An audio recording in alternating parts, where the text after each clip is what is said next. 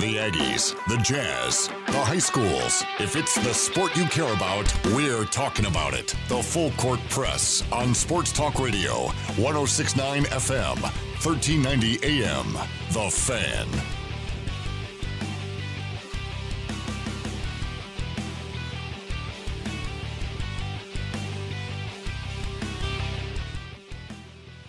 Well, good afternoon, everybody. Eric Frandsen and Ajay Salvesen. Kind of a somber mood here in the full court press. Trying to collect ourselves off the floor. Disappointing loss last night for the Utah Jazz. A third straight game where they could have closed out the series and they failed to do so. Uh, Jazz are going home. Denver's moving on came down to a few possessions here and there to make the difference. But as it has been the last uh, couple games, Jazz failed to close it out. A great performance by Donovan Mitchell, particularly in the third quarter. I thought Rudy Gobert was fantastic in the fourth quarter. But uh, the, the questions are, you know, where do they go from here? And how did that happen? After being up three to one and having a firm grip on the series, how did it get away? Ajay, uh, you know, it's one of those things where you go through something and uh, you you deal with it personally, and you think you're kind of getting over it, but then every time you see someone, they want to bring that thing up again. And so, just as you think you've kind of moved on, somebody else wants to rip the band aid off and dig in again.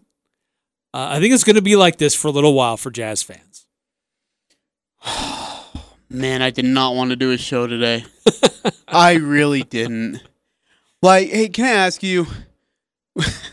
Would you have rather just lost by 20 and called it a night or lose like you did last night? With Conley's three going like halfway in and then God's like, no, nah, I'm a Denver Nuggets fan tonight. Uh, winning in a close, or excuse me, losing in a close game always hurts worse. Uh, if they would have been blown out, if they the whole game would have gone like the first quarter, it would have been disappointing. Though. It would have been really disappointing and but like you disgusted. Have been, but yeah, but I wouldn't have came in as somber as I am today. Like I would have been like, yeah, I'm pissed right now. Like nobody showed up, everyone sucked. It's just like games five and six.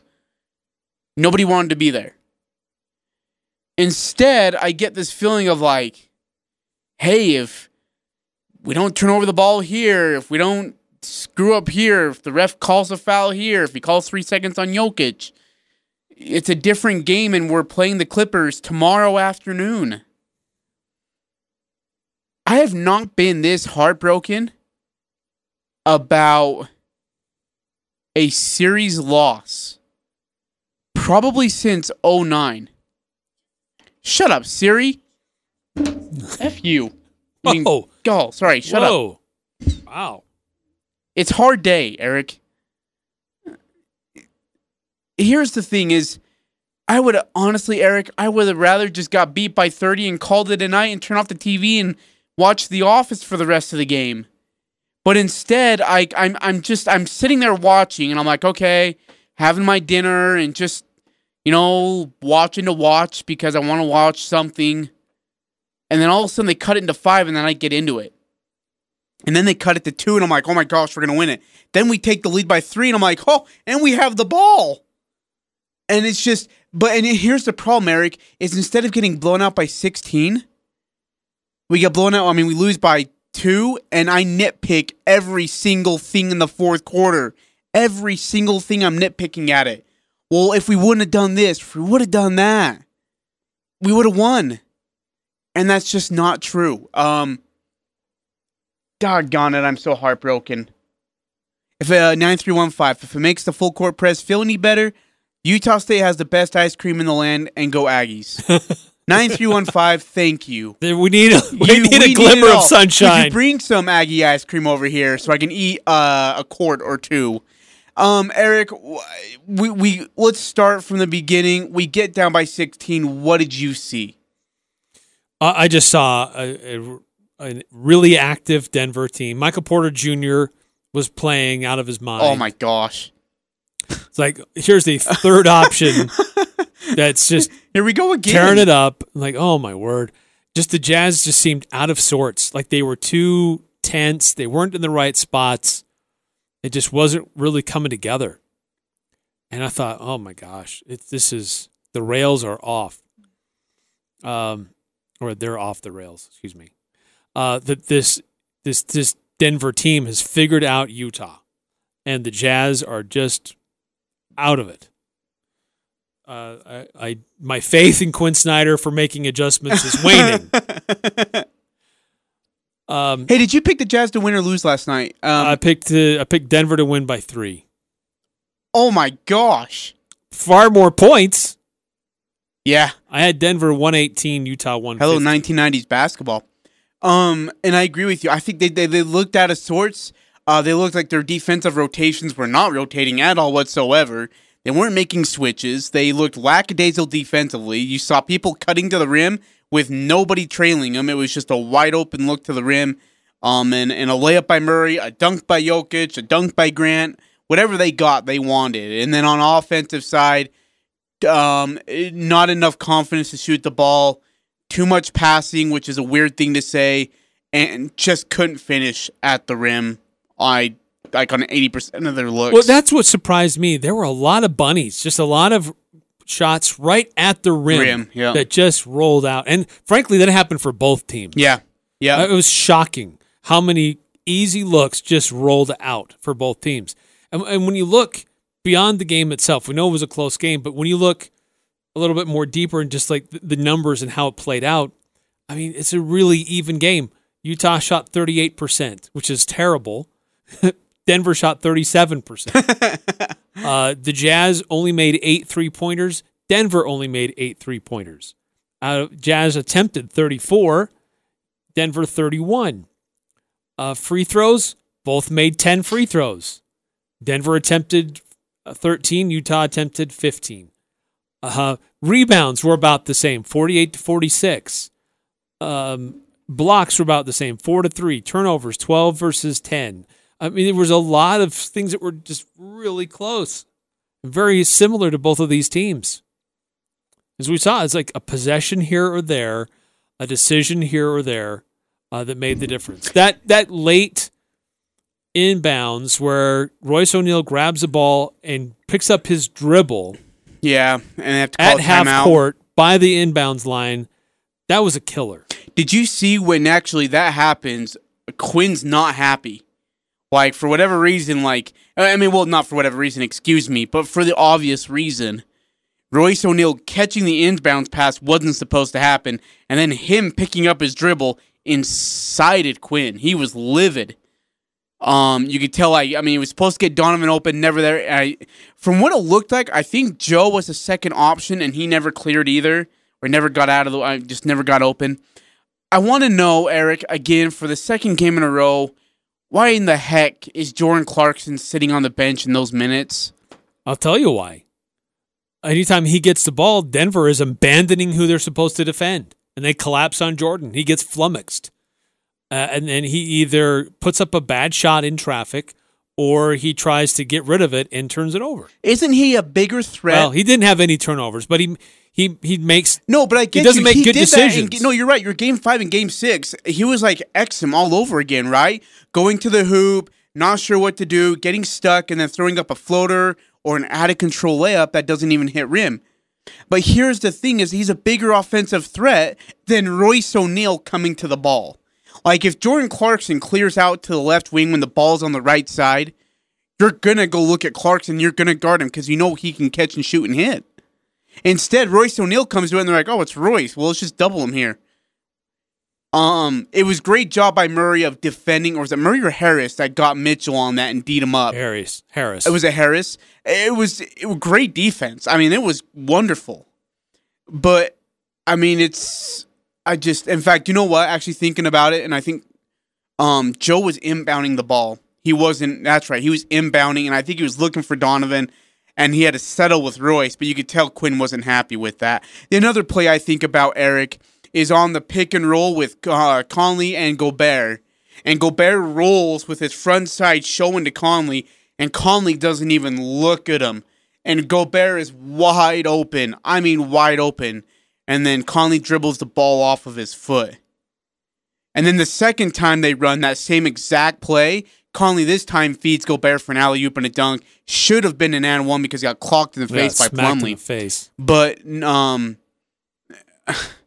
I mean, it's just it, it's simple stuff like that. Where again, if it's a 16 point loss, I could care less. Everything went wrong. But in a two point loss in a game like that, in that fourth quarter, you're looking at every single doggone thing, and that's just the case today. Uh, 9835 texts in. I thought the Jazz became way too predictable in the second half of the last few games.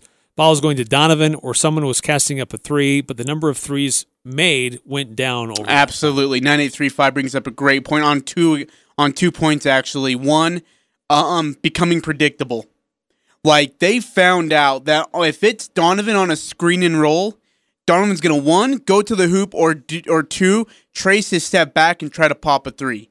If it's Conley, Conley's going to go to the hole and look for Gobert. They knew it both times. They knew it coming. If it was Clarkson, Clarkson was going to try and step back and hit a tray. Like they just they figured it out. I mean, they watched enough film, they'd seen enough. And then the other thing is on the threes, I think if I'm not mistaken, and I believe 9835 is right, their percentages, Eric, either stayed even or went down from games five through seven. Yeah, that's a good question. I can uh, I can look at that. It was not good Yeah. in Game Seven. Only twenty three percent from three, And the they got Jazz. some great looks, didn't they? I mean, there were some really good looks. And again, there were some looks passed up. I think O'Neale passed one up. Joe Ingles passed a couple up. Donovan even passed one up. Mike Conley passed a couple up as well. One of them in the corner. Um, hey, and I'm wondering really quickly, and and I don't know if our listeners know this. If you do, text in at 435-339-0321 or you can call in at 435-752-1069. Did they show a full court view on that on that final play where after the layup and there's so much to get in on that possession, but just quickly on that full court play was Donovan open? Like where was Plumlee at? Like if could you I know like the clock's running, you're not even thinking about it, but if Mitchell was like 5 yards of space, he can catch and shoot. Maybe even catch, set his feet and shoot. I wonder how open he was on that play. And you saw as Mike Conley's driving on the far side, Don with hand, Donovan with his hands in the air. Um, yeah, I just wonder how open Mitchell was on that play. I don't know. Anyway, You know, but you know what? With only seconds remaining, yeah, Conley's just looking at the clock. I'm with ya. He's I'm he's, with ya. He's zeroed in on the shot clock Yeah. or the game clock. It's winding down. He God, knows he's he's, just trying to get look. in range and to get it off. still he's got not scanning the court the to way, see who's available. Who was it that stuck their arm out while Conley was going towards and tried to intentionally foul when they had no fouls to give? Uh, three, four, eight, six. Eric, why did they try to foul out Jokic? He has five fouls with five minutes left. He was one. He was the one killing us. Donovan was open, but Conley had a guy in front of it, not able to pass. Got it. Okay, that makes sense too, actually. And it looked like one of the guys tried to intentionally foul him to stop like like an open path foul almost. And if that he would have done that, Conley's shooting free throws. So I don't know what the crap that guy was thinking, and he probably got away with it. Um, you know, but he brings up a great point. Um, why did they try to, or why didn't they try to foul out Jokic? He did have five with five minutes left, and they just stopped going to the rim. You saw a lot of tired legs. It well, seemed like. Rudy was at the rim. Rudy made plays at the rim. Yeah, but they weren't they call- not going they at weren't- Jokic, and they weren't I think that's an important distinction. And and another thing, I- maybe three or or excuse me, three, four, eight, six. You can help me out with this, but it didn't seem like they were making any calls. Like this was '90s pure playoff basketball. Oh. Unless your eyeball is hanging out of your eye socket, it's not a foul. Well, O'Neale hit the deck multiple times. Oh, yeah. hard. Yeah. and never got a call. Yeah, which just blew my mind. And I think, well, and, and, I want to make sure it, it, it kind of went both sides. I, I feel like it was more in favor of the Nuggets, but it was just game seven. and they were not calling anything. I think there's something to that. The refs didn't want to be the ones to have to decide the game. Yeah. Which are you okay with that? I mean, or would you No. rather see, hey, look, call it tight. It's game seven, call it tight, make sure it's and and I mean always you want it to be fair, but call it tight. Um, I Where do you stand with that? I prefer letting the players determine their The own fate. okay. But at the same time, if a guy's getting thrown to the floor, Or gotta- if Rudy Gobert gets clocked in the that. face, call it. Yeah. I mean, some things you got to let go in a game seven. You know what? But three, four, eight, six again. I, I love the point about Jokic.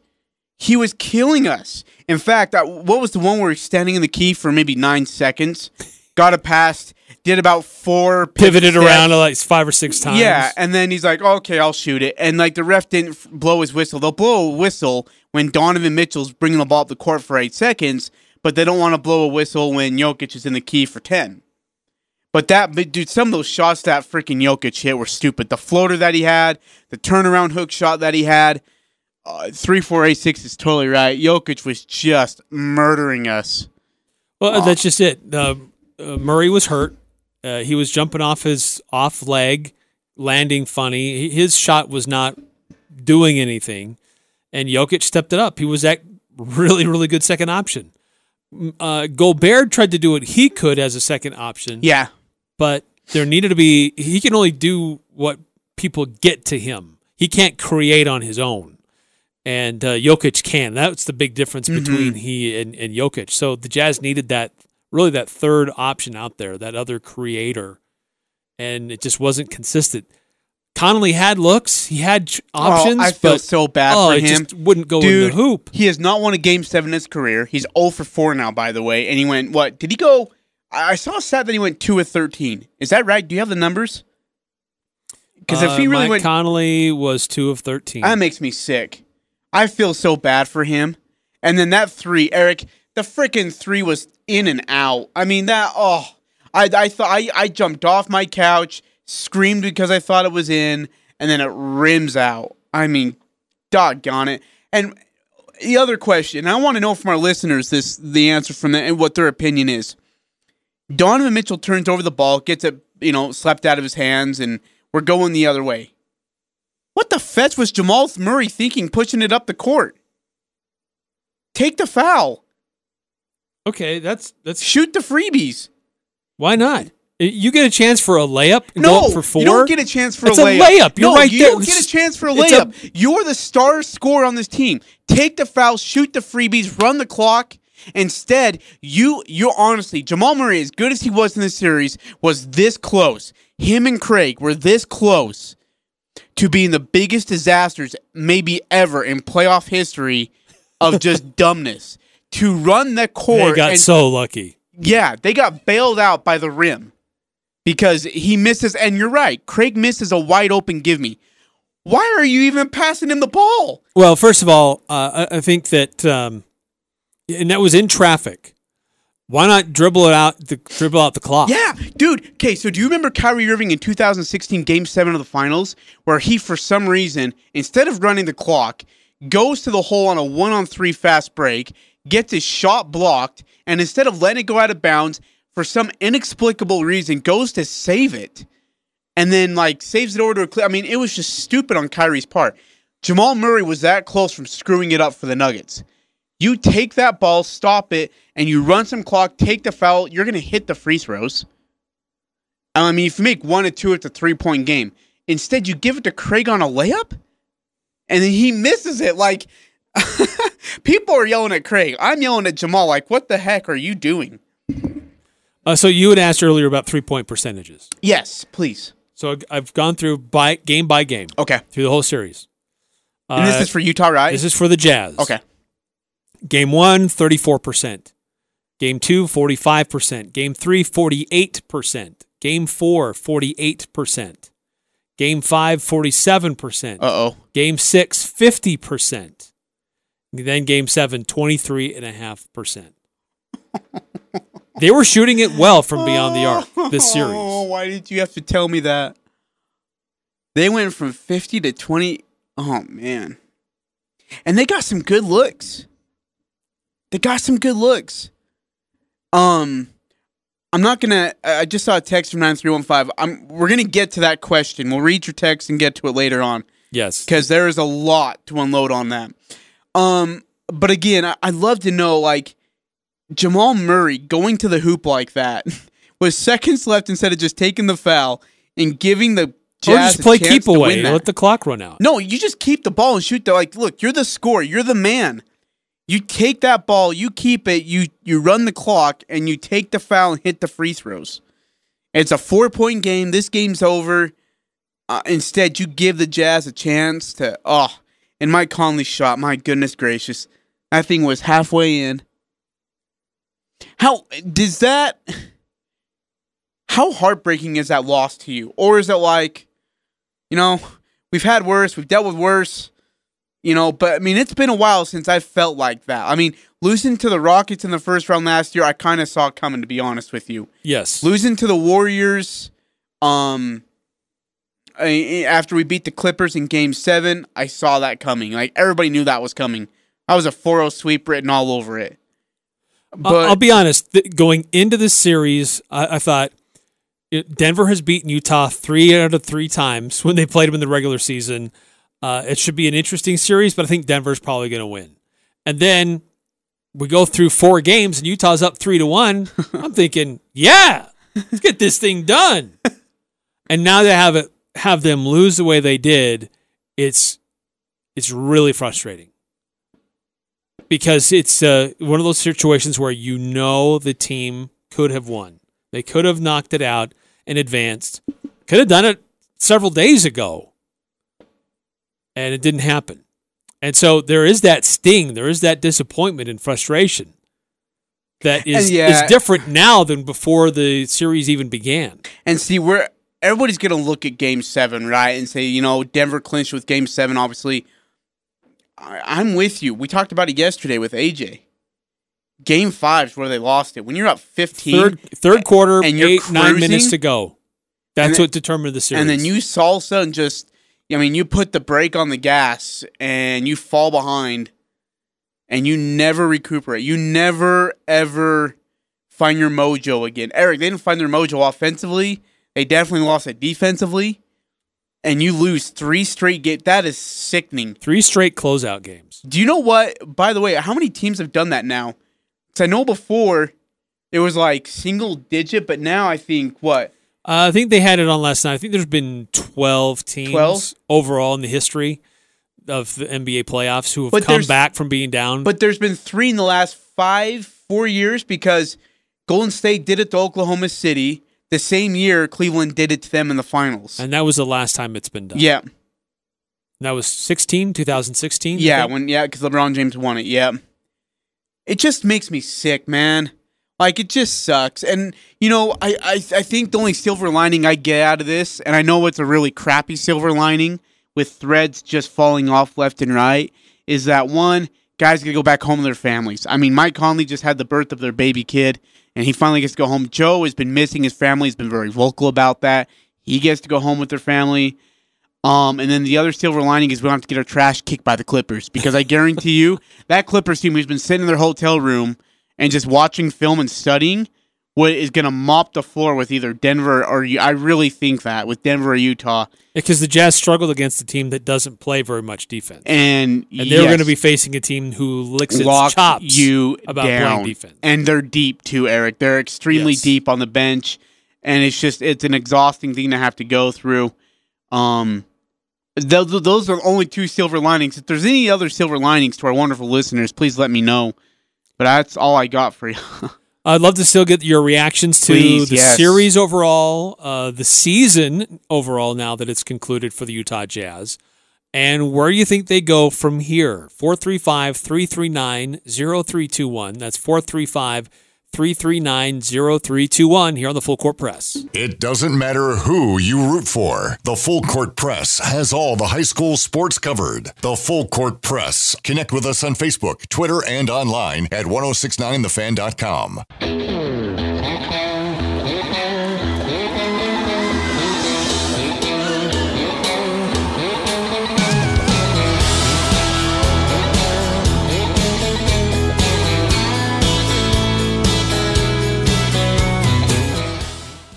Eric Frandsen and Ajay Salvesen, Utah Jazz. Season is done. Season's over. Playoffs are over for the Jazz. They do not advance. Do not pass go. Do not collect your $200. Uh, tough loss last night against the Denver Nuggets. Hard fought throwback, uh, late 80s kind of a contest. Uh, a lot of defense, physical, guys hitting the deck, uh, teams struggling to score. Two big men battling it out on the post. And that was a throwback for a lot of reasons. Uh, but the Jazz, uh, they don't get it done. Um, their best quarter was the third quarter, scoring 24 points that got them back into it. Uh, both teams struggled offensively in the fourth.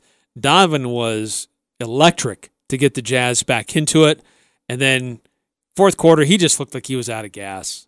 He was not, and I can't fault him. I mean, he didn't have a lot of energy on the defensive side.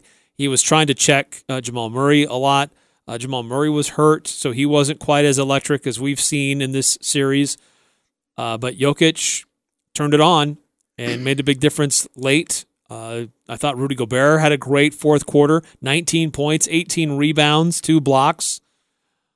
Um, and uh, the offensive contributions from Rudy Gobert have really Im- improved and impressed me here in this postseason. Where I, I was critical of him earlier that he's a nice defensive player, but how much does he really help the team offensively?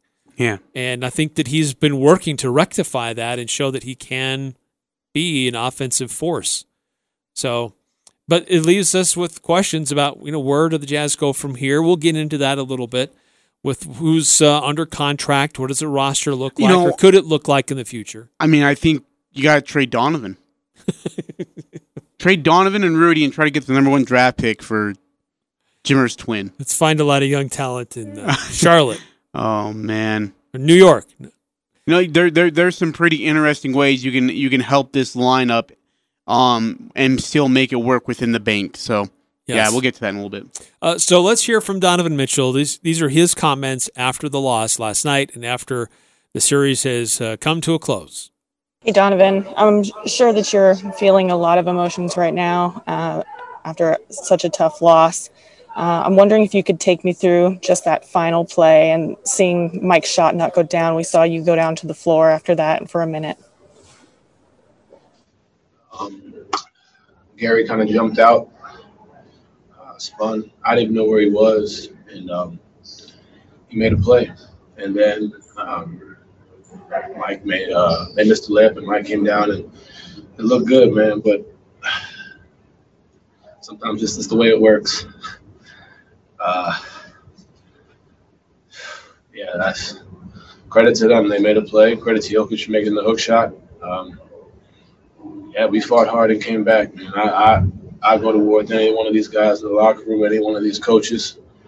Um, we could have easily chalked it up in the first half and said, well, you know, we have grit and fight, and uh, that's all you can really ask for um, as a whole. And um, yeah. Okay. Uh, next question will come from Jonathan Scott, TNT. Everything that's happened in the bubble, as the journey comes to an end, what's your last words on your experience here in the NBA bubble? Um, the NBA did an incredible job. It's doing an incredible job of, of again allowing us to, to finish out the season, give fans ex- exposure, and us to get our message out. Um, with that being said, um, the pain that's on my face right now and the way I feel, I can only imagine what's what's going through uh, these victims' families, and I, I, I know I'm probably gonna go back there and cry again and, and shit, but uh, I just want to look out and just say, look, man, like this is a game. Um, people lost their family members to police brutality and, and racism and shit, and I can only imagine. Uh, so I want to say that. I want to get that out there because the way that I'm, excuse me, the way that I'm feeling right now is, is nothing compared to that, and I appreciate the NBA and everybody in this league for continuing to push that message because it's not not, not stopping. Um, I just wanted to say that um, whether we won or lost, that was gonna be the first thing I said. I forgot to say. I should have said it, but yeah. Okay. Uh, next question we'll have from Eric Walden, Salt Lake Tribune. Donovan, just uh, in in the wake of that, how disappointing is it that um, you know this is a team that seemed to make strides during the season? Difficult season, up, very up and down. A lot of things that you guys went through, and you come that close to advancing to the second round, only to fall that short. Just what are the emotions that are going through your mind right now? Shouldn't have even been in this situation. Um, that's where a lot of the emotion comes from. Um, there were certain so many things we can go to as a unit, and I think that's what hurts the most. Uh, we can go to my eight second violation in game one. Um, we can go to blowing a 15 point lead in game five. We can go to not being ready to play, not matching their level, I should say, excuse me, in game six. Um, but yeah, like there's so, there's there's so many things I just feel like we could have did, um, and we didn't. And I think that's just where the hurt really comes because, quite frankly, I don't. I, I, I give them credit, but I feel like we we kind of eased off the gas um, in Game Five, um, and we've never really been in this situation. It comes with experience as a whole. Um, we have guys that have been experienced as a whole. We haven't been there as a unit, and that's on us. And but I just didn't think that we should have been in game seven. We had we had multiple opportunities to be to put them away, and they capitalized. And they're they're experienced. They've they've played in game sevens. They played in times like this, and I got to give them credit. But there's certain things that you look back on, and we could have definitely capitalized to not even be in this position. Um, but we'll fix it. All right. Next up, Marc Spears, who's there with you. Donovan, I'm really proud of you about the message that you use, the way you use your platform on these, these two months. I'm proud of the way you use your platform on these two months. Um, I'm very happy. I think the biggest thing is continuing to, to, to push, continuing to, to voice and use a voice. And um, at the end of the day, we came down here for a reason. Thank you. Um, we came down here for a reason. And um, obviously to win a championship, but to, to spread the message. We stopped playing and, and continued playing because we want to continue to preach our message, not just for the game, but uh, I'm I'm very happy with the way things went as far as being able to come back on the floor and, and the NBA and, and, the owners and us agreeing on certain things. And I, I hope this this as these playoffs go, as everybody watches, we continue to push what's really needed in this world, man. And um, I've I've I've told you, Mark, I've I've seen both sides growing up and going to private school. Uh, being a predominantly predominantly white school, being really the only one black kids in the school. I've seen both sides. I told you during the week, I had to be one kid, and on the weekends when I was playing AAU, I was a different kid. There's two Americans, and I felt like I used my voice in the best way possible, and I'm gonna continue to do that when we go home. Um, and I just implore and encourage every everybody that's here. They've been doing a great job just to continue to push. The more these games escalate, the more uh, to get closer to the finals and to the finals. I hope guys continue to, to to use their voice because people are listening and things are starting to turn. We just got to keep keep going. Alrighty, uh, Tony Jones, The Athletic. Donovan, I know this is this might be a loaded question, but how do you guys go from being a 50 win, really good team, you know, year after year to to being a contender? What what has to be done, and and do you think that some of that is on you? uh, individually? Um, well, when we get Bojan back, um, I want to say I'm proud of everybody in this locker room because, to be honest with you, nobody picked us to even be in this situation. Um, we had pictures of what everybody, every reporter, every single one had Nuggets in four, five, six, uh, one or two had them in seven. We saw it. We used it as fuel. Um, and to do that without our second leading scorer, guys stepped up, guys made plays. Um, getting Bojan back could definitely help. Um, I think take my game to another level. Um, being able to play both ends of the floor, you know, which I received a lot of. I feel like that was the reason why I was drafted to play defense. Um, that was that's why I was picked. I wasn't picked to do all I've been doing, and I kind of evolved into that. But conditioning, continue to get my, my body right for that next level. Um, continue to build chemistry. Um, we went from being an unsalvageable team about three months ago to to this, and I don't think anybody anybody outside of us expected that. And I'm happy with the way we played. Um, obviously, not the result, but look, man, like we, we got things that we know we can fix. And like I said, we felt like we kind of gave certain situations where we had control of the series and we let it get out of hand. And if you would have told us before coming here, we would have had control of 3 1 of the series without Bojan. Um, not to say I would have thought you were lying. I, I have belief, faith in us, but you know, it, it was something that just didn't seem. I guess a team like that too just didn't seem as as as real as it was. And we got down here, we worked, and everybody locked in, from the rookies to the coaches. Um, we just got to do just do more. Um, and when Bojan coming back, uh, I'm not putting everything on Bojan, but like with him coming back, it's another weapon, and um, this won't happen again. Um, yeah. Okay, uh, question from Taylor Rooks, Bleacher Report. Who's there with you? Hey, Donovan. Um, I know you walked us through the final play and what was going through your head then, but once that was over, you were on the floor for a bit. Can you walk me through the emotions that you felt on the ground? To be honest with you, I'm in shock. Um, that was really it. You know, I think the biggest thing was you, you worked so hard as a, as a unit, as a whole, to, to get to a point that we got to, and we were this close. You know, it's we, we were down and came back and, and fought and, and, and, fought and clawed, and to be that close, um, that hurts. And I didn't really know what else to do. I was exhausted. Um, just kind of just laid there. Um, I don't know, man. I just that shit sucks. Um, it'll be in my mind for a long time, and uh, it kind of reminds me of last year going 4 23 from the field. That kind of fueled my entire season. Uh, Game Five against Houston, in Houston, fueled everything I did this year. Um, it's just another thing to, to fuel for next year. I'm, I'm, I'll be back. We'll be back. Um, but that's that's really what that was. Uh, okay, uh, Ryan Miller, KSL.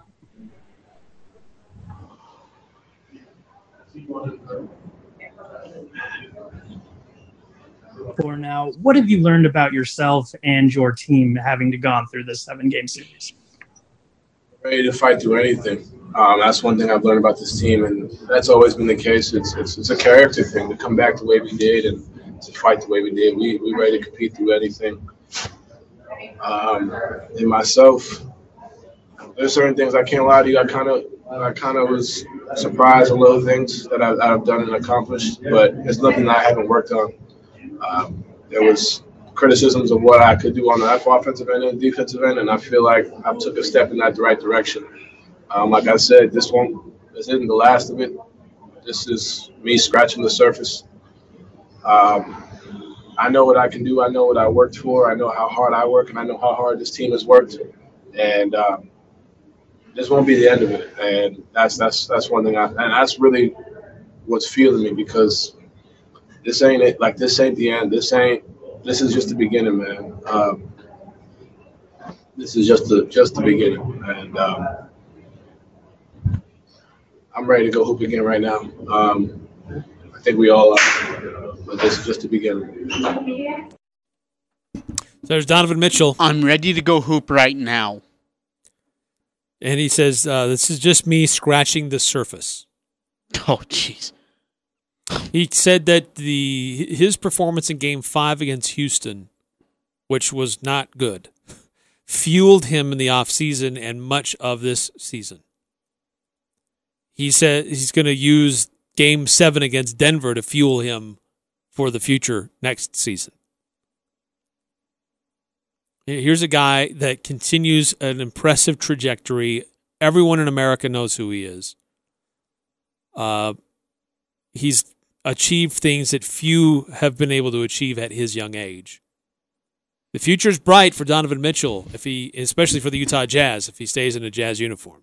Well, the if the reports are correct and they're true, and it looks like they are, he's going to be in a Jazz uniform for a lot longer. So that's good news. We'll uh, we'll take that. Um, how about the how about the comment that uh, they took every single reporter, Jazz of the Jazz, and put it in their locker room because they had him losing. Nuggets in four, Nuggets in five, Nuggets in six. He says one or two had him in seven. Oh, jeez. Don't think don't think they keep the receipts, guys. They keep the receipts. They're checking. They're checking. A couple other things that stood out to me in Donovan's comments. Um, he's excited to have Bojan back. As he should be. Boy, he, he, said he said not to put it all on Bojan, but that's going to be a weapon No. for us when he's back. Do does this series end differently if Bojan's on the court? Yes. Me too. Yeah, me too. I, think mean, it just no it changes the rotations, changes the depth, changes everything. Like it really does. changes defensive pressures. Yeah. Yeah. Uh, and then the other thing that stood out to me from what Donovan said, uh, he talked about his team's chemistry. He said this was a team that was, as he said, unsalvageable three months ago. And when Going until and then now going to a game seven against the number three seed. well, and when he says unsalvageable, he almost kind of he he quotes the athletic for like, "Hey, you guys said this was unsalvageable." So, according to you guys, it was unsalvageable, and now we're here in the bubble, and we're as close as possibly could be, and we're heartbroken as teammates and for each other. And, um, man, he is gonna be one fiery competitor. Uh, well, he is one fiery competitor, but you can imagine like the what the last two years have ended, how they have ended in the playoffs. Um, you think about the great players in the NBA. Dwyane Wade's been through it. LeBron James went through it. Definitely, Michael Jordan went through it. Um, those guys weren't awarded NBA Hall of Famers at the early start of their career, like Larry Bird was, like Magic Johnson was. Those guys didn't have that. Donovan Mitchell doesn't have that. So, um, uh, you know, if, if timeline speaks correctly and if history can repeat itself, Donovan's in for a very, as you said, um, as long as him and the Jazz can it can work things out, and his corner reports looks like they have, could have some great, great things on the horizon. All right, let's take a quick time out here in the full court press and what things need to happen for Donovan to have that level of success. He can't do it all on his own. We've seen some great players pull along teams with them, but if he has a great supporting cast, then they can go really far.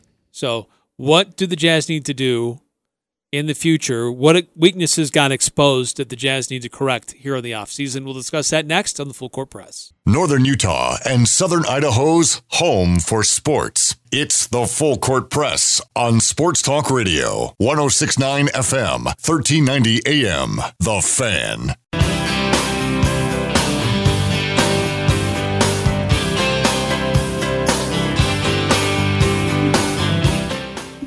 Eric Frandsen and Ajay Salvesen. Hey, before we continue with Utah Jazz, uh, some somber news coming out of Utah State University. Uh, Brian Sweet, great football player, uh, played linebacker and safety for the Aggies. Uh, Gary Anderson was always very high on him. Uh, he's been uh, battling cancer for a little while here, and apparently he has just passed away. In a statement from Gary Anderson, quote, I have no words to describe how I'm feeling. Brian's family, friends, coaches, and teammates have lost a great one far too soon. He was an integral member of this team and of Aggie Nation that impacted the lives of all he came in contact with, both on and off the field. He embodied everything that we want an Aggie to be, and his example of positivity in the face of adversity will live on. Our hearts are with his mom, Wendy, and with the sweet family at this time of tremendous loss. Close quote. It's too bad. Um, Yeah, it sucks. Um, did you say he was battling can? Is that or was it cancer? Is that what it was that he was battling? Or yes, yeah. Um, that's tough. So uh, thoughts and prayers go out to the family and loved ones, and uh, you know I, I spoke with uh, Brian Sweet only once, and he was extremely professional, polite, courteous in his time, um, and was truly a professional and uh, couldn't uh, couldn't thank him enough for that day. And uh, yeah, hard times, uh, uh, hard time. And again, we uh, our thoughts and prayers go out to the, team and the, uh, coaching staff and those who knew him, the family and loved ones. So yeah, it's a yeah sad story. Unfortunate. Um, always sad to see someone go when they're young. Um, but uh, Aggie family kind of rallying around, And lots of former Aggies sharing some of their uh, memories of Brian on social media in uh, in light of the news. Uh, to the Utah Jazz, this is a team that was up three to one, couldn't close it out. Uh, this is also a team that at times looked like they could be in the regular season in the hunt for the number three team in the West. And at times, maybe even challenged to be the number two team in the West. But then things started to fall apart earlier than I think we really understood in the locker room. Uh, and then everything that happened with the, the coronavirus shutdown, as uh, uh, Donovan alluded to, people thought this was a, a, a locker room that was unsalvageable. But they came together, they worked it out, and they competed hard together. So the question now is this team was a six seed in the playoffs. Where do they go from here to be better and to challenge to be among the best in the West? And I think, Aj, we have to start with who is under contract coming back, whose contracts are expiring. And then the next question is do you take the effort to re sign those that are expiring? And do you keep the ones that are already under contract, or do you try to use them to find other players to upgrade? The the big one, uh, well, a couple of the big ones is uh, Jordan Clarkson is uh, has an expiring contract, about thirteen and a half million dollars. Uh, the other expiring contracts uh, Jeff Green, but he's already moved on. Emmanuel Mudiay. And that's pretty much it. Uh, Georges Niang has a non guaranteed option for next year. Yeah. Uh, so before we go any further, uh, reports are saying it looks like they've almost been nearly confirmed that Donovan Mitchell uh, will be offered. Now, he still has a year left on his rookie term deal, but he will uh, will finalize a max contract extension with the Utah Jazz. He can't do so, Eric, until the free agency is opened.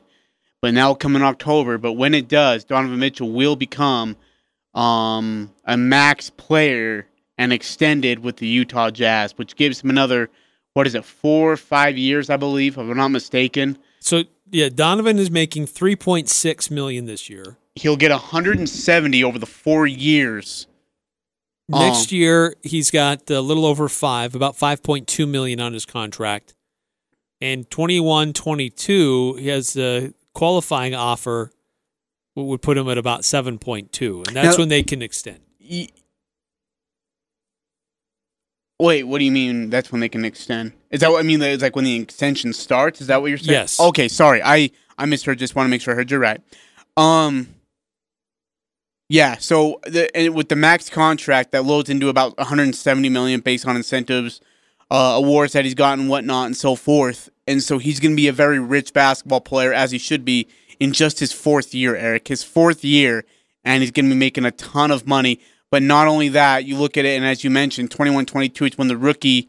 Uh, when the rookie deal comes to a close, so you add on another four, um, and that you keeps him here till 25, 26, 27 season, 26 season, I should say. Um, that's huge. That that's great.